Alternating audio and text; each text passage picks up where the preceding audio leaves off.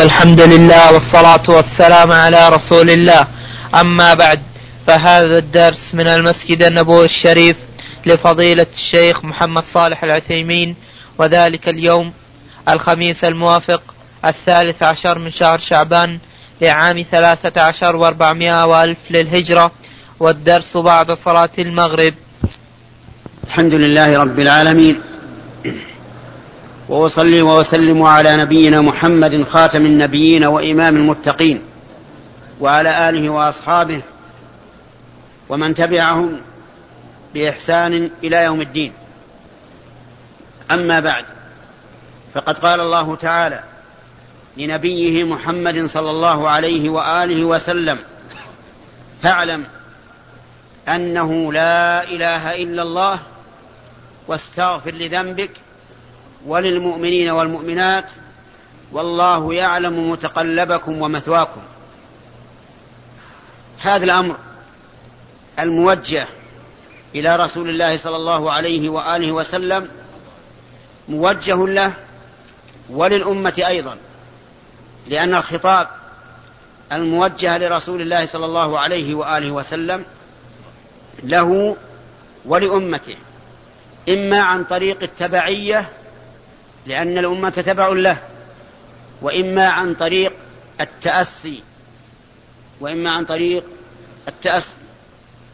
فالأول إذا قلنا عن طريق التبعية فالخطاب في المعنى له وللأمة لكن خوطب به إمامها لأنهم تبع له.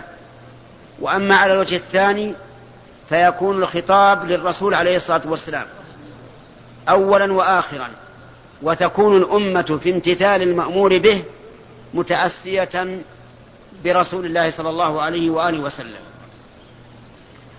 وإذا وإذا أردت أن تعرف هذه القاعدة فاقرأ قوله تعالى يا أيها النبي إذا طلقتم النساء فطلقوهن.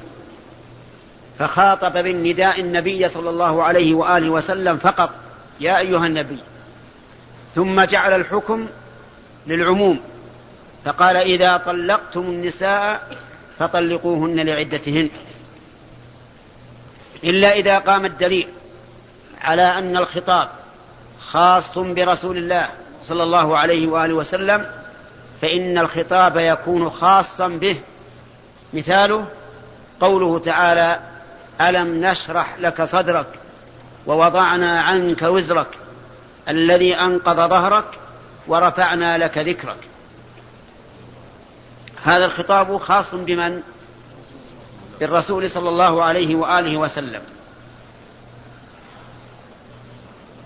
وعلى كل حال أمر الله نبيه أن يعلم بأنه لا إله إلا الله. فما معنى لا إله إلا الله؟ ما معنى لا إله إلا الله؟ هل المعنى لا إله موجود إلا الله؟ أو المعنى لا إله حق إلا الله؟ وما الفرق بين المعنيين؟ المعنى الثاني الثاني أي أنه لا معبود حق إلا الله.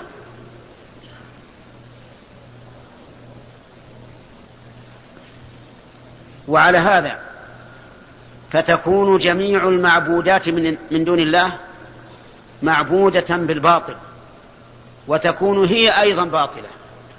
ذلك بأن الله هو الحق وأن ما يدعون من دونه هو الباطل وأن الله هو العلي الكبير. ولا يصح أن يكون المعنى لا إله موجود إلا الله. لا يصح هذا. لأن الواقع يكذب هذا. فإن هناك آلهة تعبد من دون الله ولكنها آلهة باطلة. قال الله تبارك وتعالى ومن يدعو مع الله إلها آخر لا برهان له به فإنما حسابه عند ربه. قال إلها آخر. فأثبت ألوهيته. وقال تعالى فما أغنت عنهم آلهتهم التي يدعون من دون الله من شيء لما جاء أمر ربك وما زادوهم غير تتبيب. ما أغنت عنهم آلهتهم التي يدعون من دون الله من شيء لما جاء أمر ربك وما زادوهم غير تتبيب أي غير خسارة. فإذا كان هذا هو المعنى. لا إله حق إلا الله أي لا معبود حق إلا الله فلماذا كان لا معبود حق إلا الله؟ لأن كل معبود دون الله فإنه باطل لا يستحق أن يعبد لأنه لا ينفع عابدين لأنه لا ينفع عابديه قال الله تعالى والذين تدعون من دونه ما يملكون من قطمير. القطمير هو القشرة التي تكون على النواة. أتدرون ما النواة؟ نواة التمر. هذه فيها ثلاثة أشياء فيها ثلاثة أشياء ذكرها الله في كتابه. فتيل ونقير وقطمير. ولا يظلمون نقيرا ولا يظلمون فتيلا ما يملكون من قطمير. القطمير قلنا لكم إنه هو القشرة الملتفة على النواة. والفتيل هو العرق الذي يكون في بطن النواة. والنقير هي النقرة التي تكون في ظهر النواة. ويضرب ذلك مثلا في القلة. فالذين يدعون من دون الله ما يملكون من قطمير. لا يملكون على سبيل الاستقلال من قطمير. لمن الملك؟ لمن الملك؟ لله. ولله ملك السماوات والأرض. طيب هل يملكون أن يدفعوا عنا ضررا؟ هل يملكون أن يدفعوا عن عابديهم ضررا؟ لا. إن تدعوهم لا يسمعوا دعاءكم. ولو سمعوا على فرض السماع ما استجابوا لكم. ويوم القيامة يكفرون بشرككم ولا ينبئك مثل خبير. من الخبير؟ من الخبير؟ الله عز وجل. يعني لا ينبئك أحد عن هذه الأصنام التي تعبد ولا عن حالها. ولا عن مآل عابديها مثل الله عز وجل. يوم القيامة يكفرون بشرككم. هذه الأصنام التي تعبد تكفر بالذين عبدوها. كما يبينه قوله تعالى ومن أضل ممن يدعو من دون الله من لا يستجيب له إلى يوم القيامة وهم عن دعائهم غافلون وإذا حشر الناس كانوا لهم أعداء. وكانوا بعبادتهم كافرين.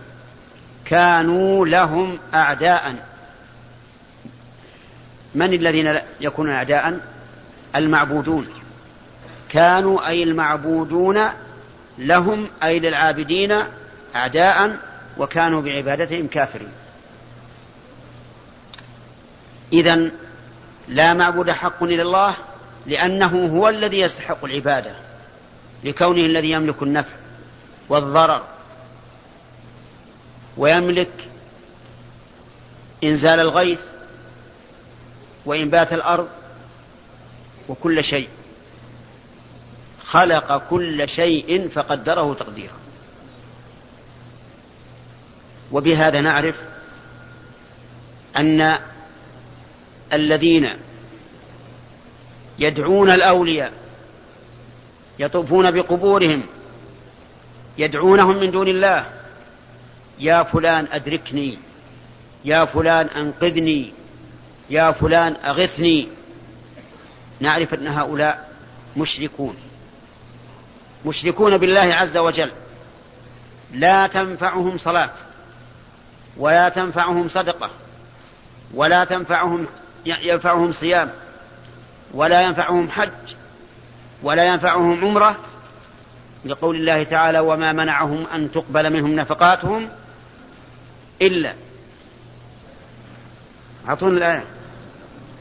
وما منعهم أن تقبل منهم نفقاتهم إلا أنهم كفروا بالله وبرسوله ولا يأتون الصلاة إلا وهم كسالى ولا ينفقون إلا وهم كارهون. الصدقة وهي نفع متعدي للغير لا تقبل. لا تقبل على أنها عبادة.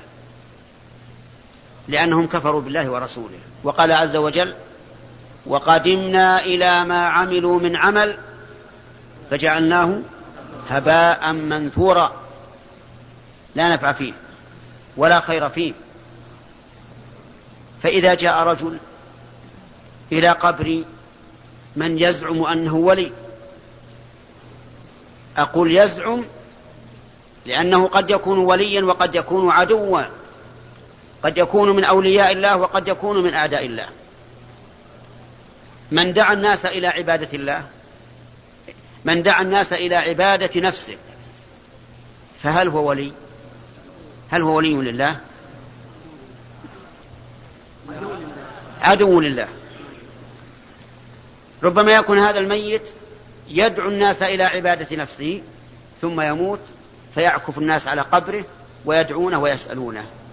ويقول هذا ولي الله. هذا ولي الله.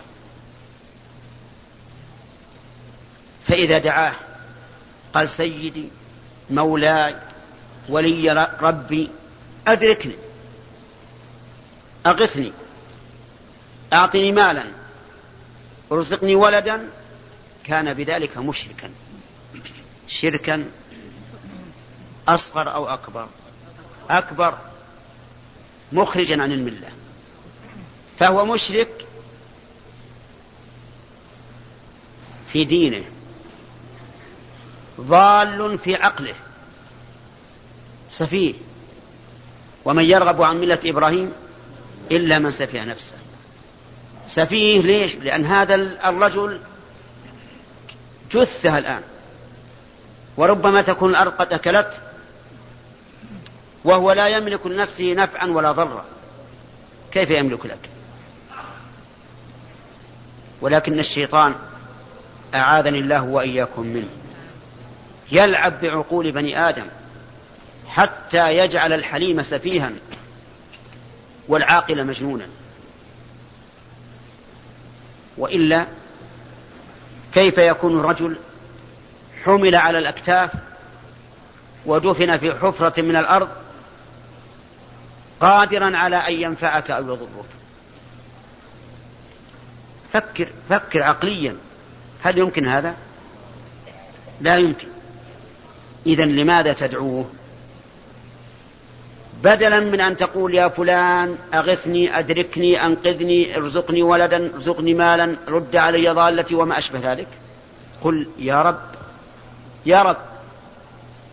حتى تكون داعيا لله عز وجل وإذا دعوت الله فلن تخيب. لن تخيب. سيحصل لك أمران ولا بد. سيحصل لك أمران ولا بد. الأمر الأول العبادة. لأن الدعاء عبادة. وقال ربكم ادعوني أستجب لكم إن الذين يستكبرون عن إيه؟ عن عبادتي. ما قال عن دعائي لأن الدعاء عبادة. عن عبادتي سيدخلون جهنم داخرين فجعل الدعاء عبادة.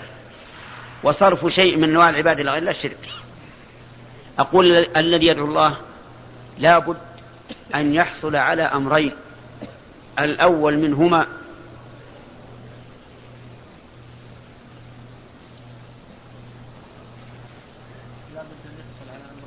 الأول الأول إما أنه العبادة لأن الدعاء عبادة العبادة مو إما أنه. لا تقول إما إما للتقسيم. اصلح الأول العبادة يحصل على العبادة.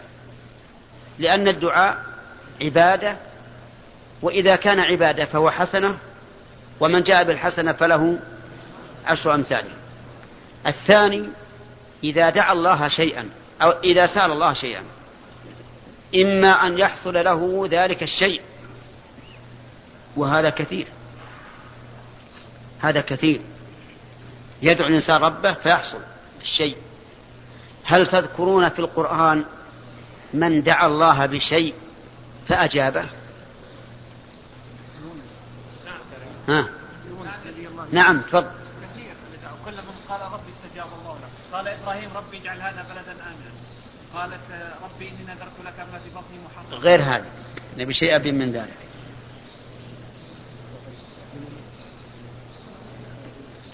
اسرح وذا النون إذ ذهب مغاضبا فظن أن لن نقدر عليه فنادى في الظلمات أن لا إله إلا أنت سبحانك إني كنت من الظالمين.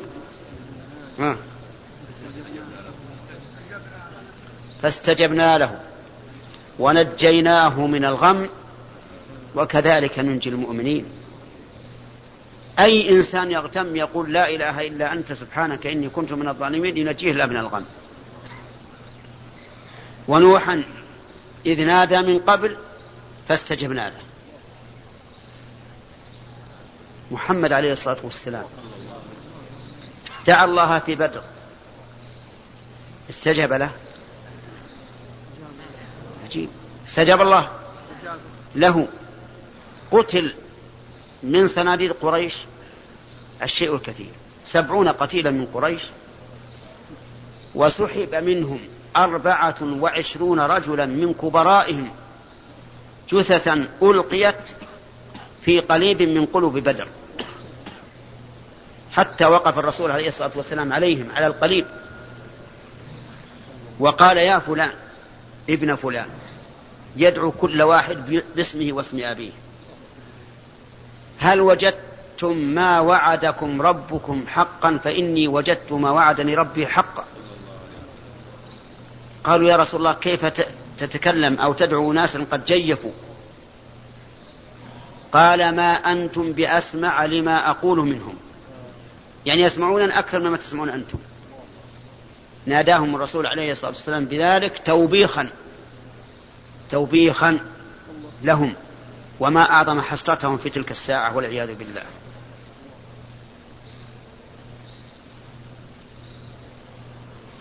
في يوم من الأيام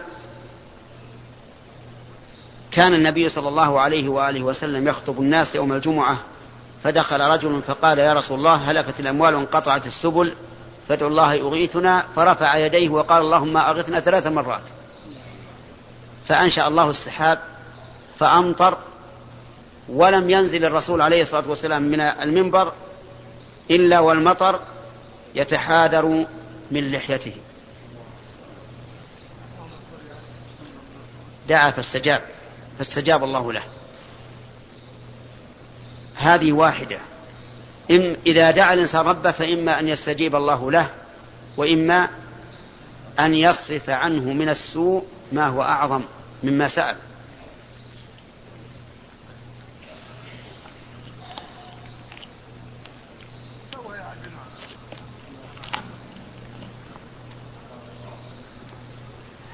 وإما أن يدخر ذلك له يوم القيامة.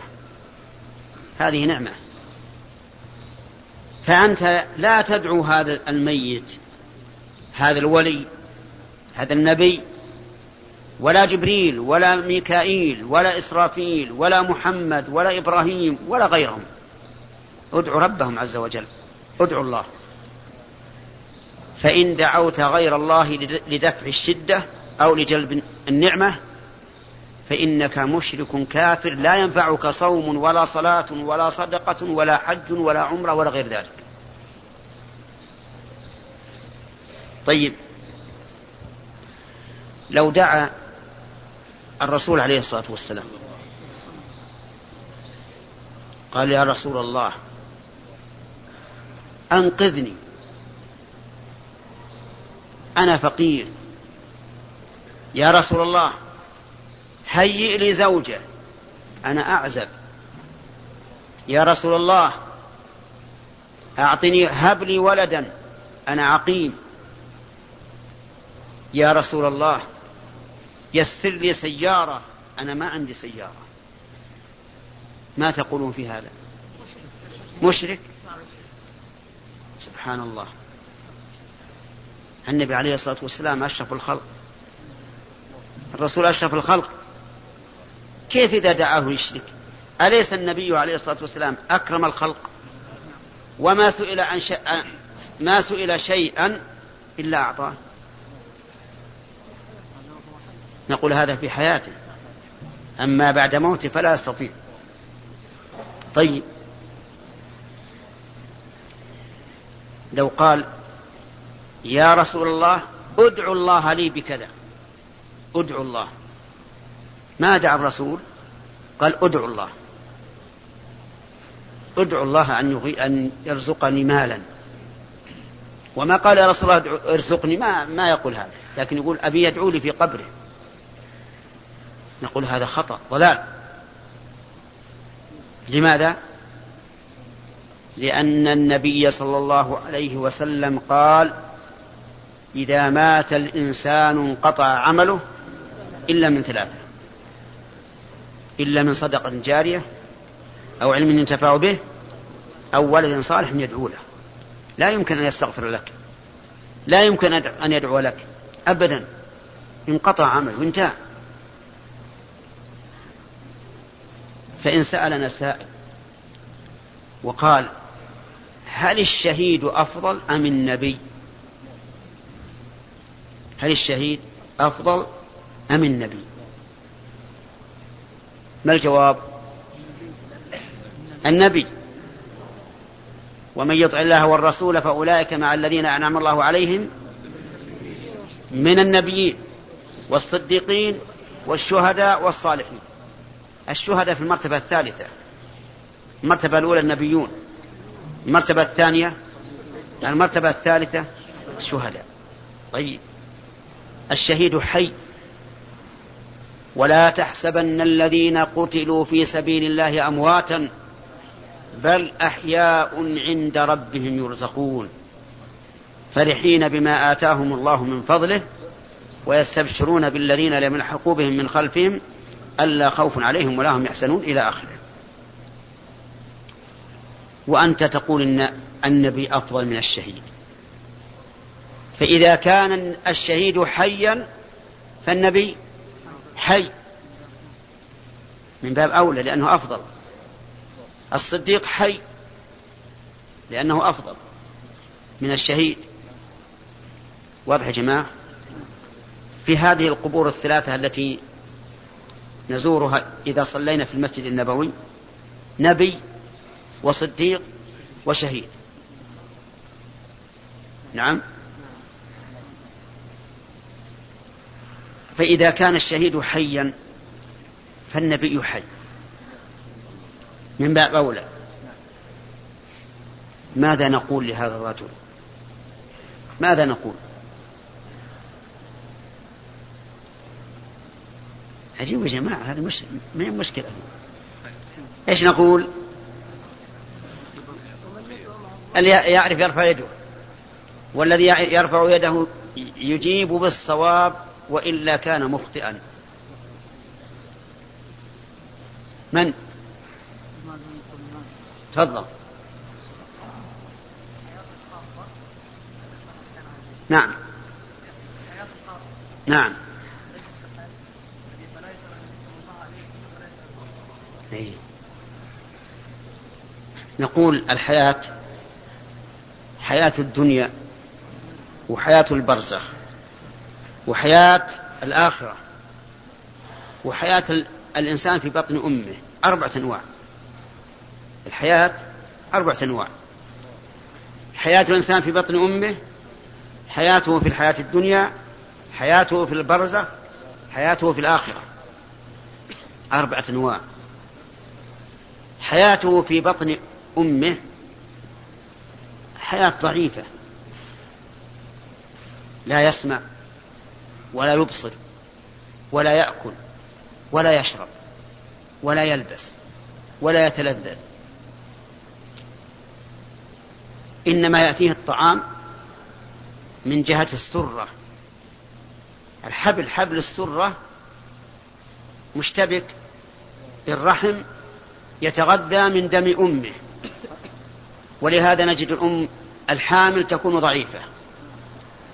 حتى إنه يجوز أن أن تفطر في رمضان إذا خافت على الولد.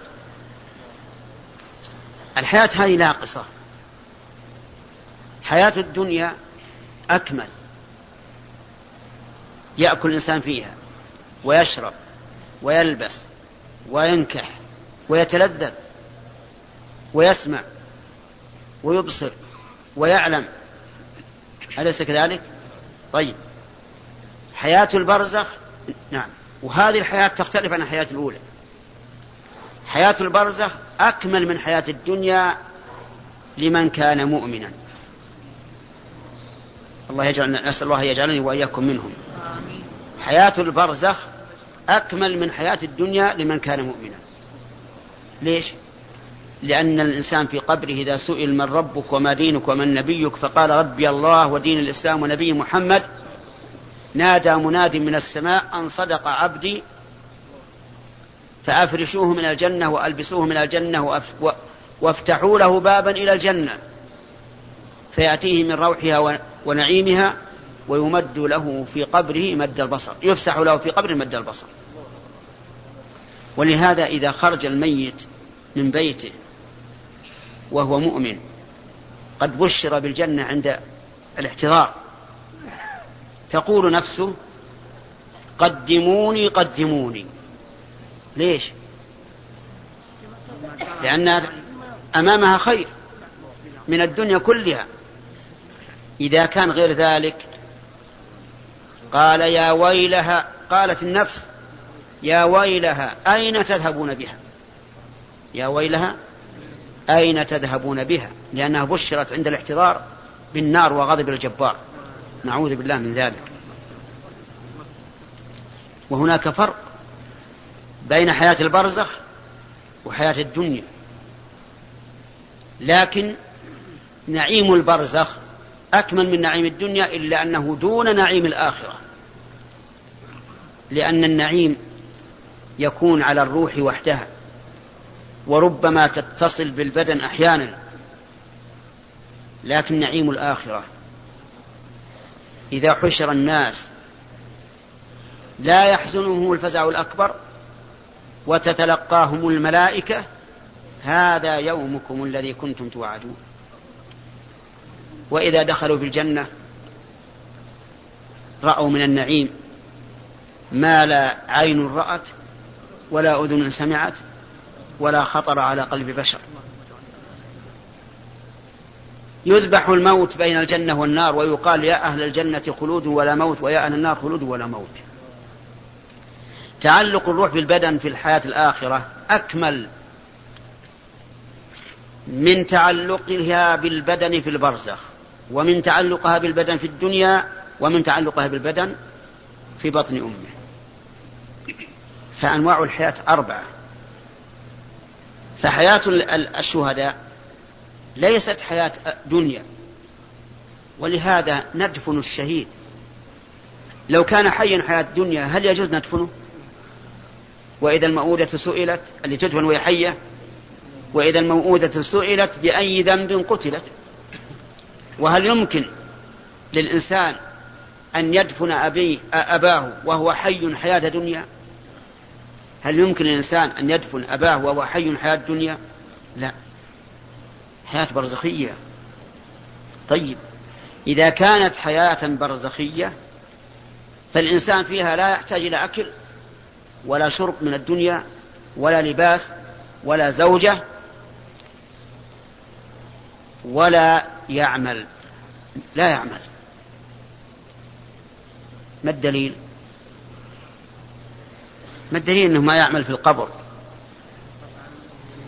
واعبد ربك حتى ياتيك اليقين أي الموت. بعد الموت ما في عبادة. إذا مات الإنسان انقطع عمله إلا من ثلاث. صدقة جارية. علم ينتفع به ولد صالح يدعو له. فتبين بهذا أن حياة رسول الله صلى الله عليه وآله وسلم في قبره ليست كحياته في الدنيا. لا يستطيع أن يدعو لك ولا أن يستغفر الله لك. حتى تأتي تقول استغفر لي يا رسول الله أو ادعو الله لي. بهذا نعرف أن الواجب علينا أن نتجه في دعائنا في رغباتنا في إزالة كرباتنا إلى من؟ إلى الله. إلى الله إلى الله. هو الذي يملك ذلك. أما من سواه فلا. يقول الله عز وجل لرسوله. استمع. قل لا أقول لكم عندي خزائن الله. هذه واحدة. إذا لم يكن عنده خزائن الله هل يملك أن يرزق عباد الله؟ ولا على الذين إذا ما أتوك لتحملهم. إيش؟ قلت لا أجد ما أحملكم عليه. قلت لا أجد ما أحملكم عليه. قل لا أقول لكم عندي خزائن الله ولا أعلم الغيب. انتبه. لا أعلم الغيب. من يعلم الغيب؟ الله. هو الذي يعلم الغيب. عالم الغيب والشهادة. العزيز الحكيم. عالم الغيب فلا يظهر على غيبه أحدا إلا من ارتضى من رسول. وعلى هذا فنقول ما أخبر به النبي صلى الله عليه وآله وسلم مما يكون إلى يوم القيامة وما بعد يوم القيامة فهو من علم من؟ من علم الله. لولا أن الله أعلمه ما علمه. ولا أعلم الغيب. ولا أقول لكم إني ملك. الآية اللي في الأنعام. هذه في الأنعام. ولا أقول لكم إني ملك. وفي سورة هود قال نوح لقومه ولا أقول لكم عندي خزائن الله ولا أعلم الغيب ولا أقول إني ملك. حذبت لكم في قصة نوح. في قصة محمد جاءت لكم. أربط بين هذا وهذا. نوح أول الرسل. ومحمد. آخر الرسل كل واحد منهم يقول لا أقول لكم عندي خزائن الله ولا أعلم الغيب ولا أقول إني ملك.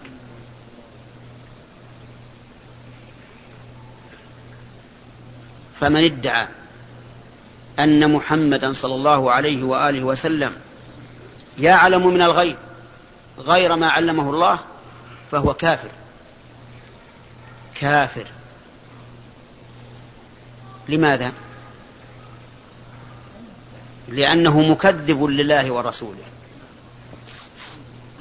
قال الله تعالى قل لا يعلم من في السماوات والأرض الغيب ها إلا الله. وهنا قال أمر الرسول أن يقول قل لا أقول لكم عندي خزائن الله ولا أعلم الغيب ولا أقول لكم إني ملك. هل هل الرسول قالها لنا ولا لا؟ هل قالها لنا؟ يا جماعة. نعم تلا علينا القرآن. تلا علينا القرآن اللي في هذه الآية. إذا هو قالها لنا. لا أقول لكم عندي خزائن الله ولا أعلم الغيب ولا أقول لكم إني ملك إن أتبع إلا ما يوحى إلي. يعني ما أنا إلا رسول. أتبع ما يوحى إلي فقط.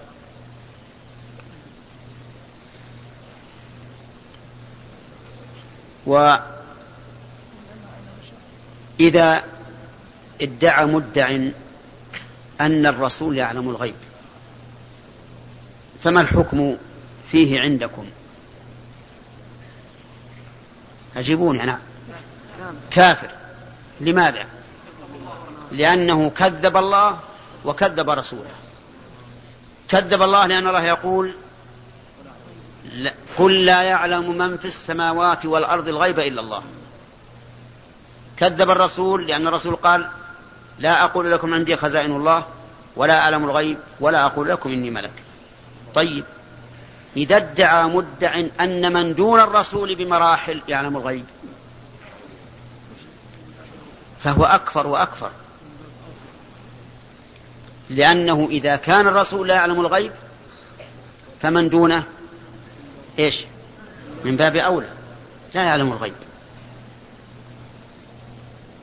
وبهذا نعلم أن ما يطالعنا في بعض الصحف من أنه سيكون في هذا العام كذا وكذا فإن المصدق به كافر. ولهذا جاء في الحديث من أتى عرافا أو كاهنا فصدقه بما يقول فقد كفر بما أنزل على محمد. لأنه لا يعلم الغيب إلا الله. وهذه من النعمة أننا نؤمن بأن هؤلاء الدجالين الذين يقولون سيكون في هذا العام كذا وكذا كذابون. إذ لا يعلم من في السماوات والأرض غيب إلا الله عز وجل ولا أحد يشاركه في هذا. فاعلم أنه لا إله إلا الله. لك أظن أننا فهمنا الآن أن التوحيد فهمنا من التوحيد قسمين توحيد الألوهية وأنه لا معبود حق إلا الله وتوحيد الربوبية بأن الذي يخلق ويرزق ويحيي ويميت ويعلم الغيب من؟ هو الله. بقينا في توحيد توحيد الأسماء والصفات. توحيد الأسماء والصفات يعرفه حتى العام حتى العام يعرفه. كل من قرأ القرآن وقرأ إن الله عزيز حكيم فهم أن أن من أسماء الله العزيز ومن أسمائه الحكيم. وأن وأن الله متصف بالعزة ومتصف بالحكمة. واضح؟ كل من قرأ إن الله هو السميع البصير. يفهم أن من أسماء الله السميع ومن أسمائه البصير وأن من أوصافه السمع والبصر. كل الناس على هذا كل الناس على هذا. ولكن من الناس من اجتالته الشياطين. عن هذه الفطرة. وقال لا أصف الله انتبه للقاعدة عنده. لا أصف الله إلا بما دل العقل على أن هذا على أنه يتصف به. لا أصف الله إلا بما دل العقل على أنه موصوف به. وأما ما لم يدل العقل على أنه موصوف به فلا أصف الله به. فمرجع الصفات عند هذا الرجل إيش؟ العقل. مرجع الصفات العقل. ولهذا يثبت من الصفات ما شاء وينفي ما شاء. يتحكم فيما يجب لله عز وجل من صفات الكمال فيقول هذه صفة كمال أثبتها لله. هذه ليست صفة كمال لا أثبتها لله. فيرجع في أوصاف الله إلى إلى عقله. طيب وبأي عقل نزن ذلك؟ بعقل زيد ولا عبيد؟ بأي عقل؟ ما أكثر اضطراب العقلانيين؟ وما أكثر اختلافهم؟ يقول قائلهم لعمري لقد طفت المعاهد كلها وسيرت طرفي بين تلك المعالم فلم أر إلا قارعا سن نادم نعم فلم أر إلا واضعا كف حائر على ذقن أو قارعا سن نادم. فهم أعني المتكلمين الذين حكموا عقولهم فيما يجب لله عز وجل. مضطربون. أشد اضطراب في الدنيا. الواحد منهم بنفسه يضطرب. تجد في بعض كتبه يقول هذا الوصف ثابت لله. واجب له. وفي بعض كتبه يقول هذا الوصف لا يوصف الله به. وأضرب لكم مثلا. جاء في القرآن في سبعة مواضع من كتاب الله. والشيء في كتاب الله يثبت إذا جاء في إيش؟ في موضع واحد يكفي مرة واحدة. لأن كلام الله أصدق الكلام. لكن جاء في سبعة مواضع. في سبعة مواضع. ما هو؟ ما هو أيها الإخوة؟ استواء الله على العرش. جاء في سبعة مواضع من كتاب الله. الرحمن على العرش استوى. الرحمن على العرش استوى. إن ربكم الله الذي خلق السماوات والأرض في ستة أيام ثم استوى على العرش. اسأل أي واحد عنده علم في اللغة العربية ولو قليلا. فقل ما معنى استوى على العرش؟ اسأل. سيقول لك معناه على وارتفع على العرش. على وارتفع على العرش.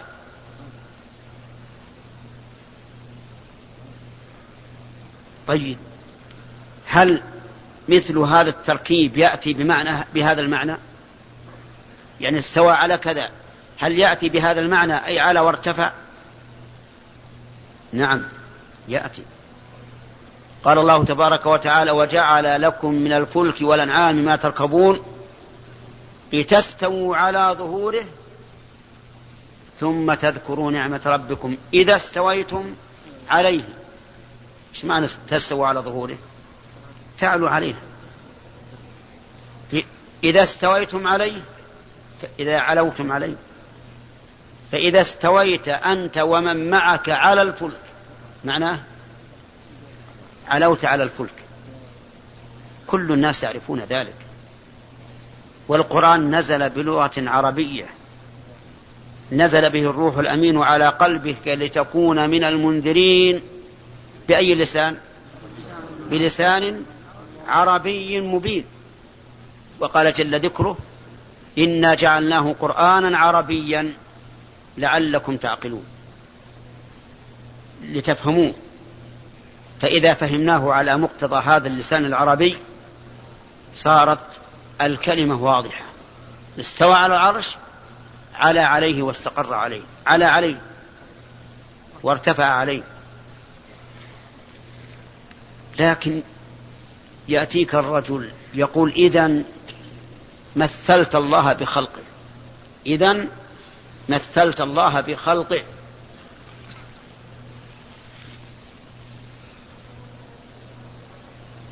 حيث جعلت معنى استوى على العرش كالمعنى في قوله لتستوى على ظهوره.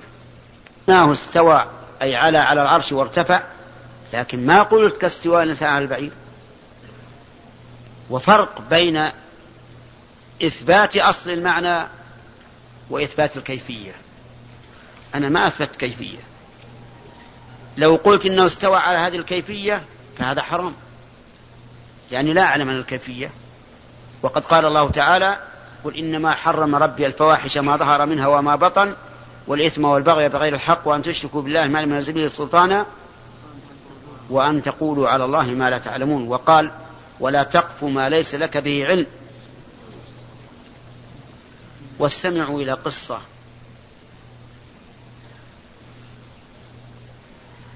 وقعت على إمام من أئمة المسلمين.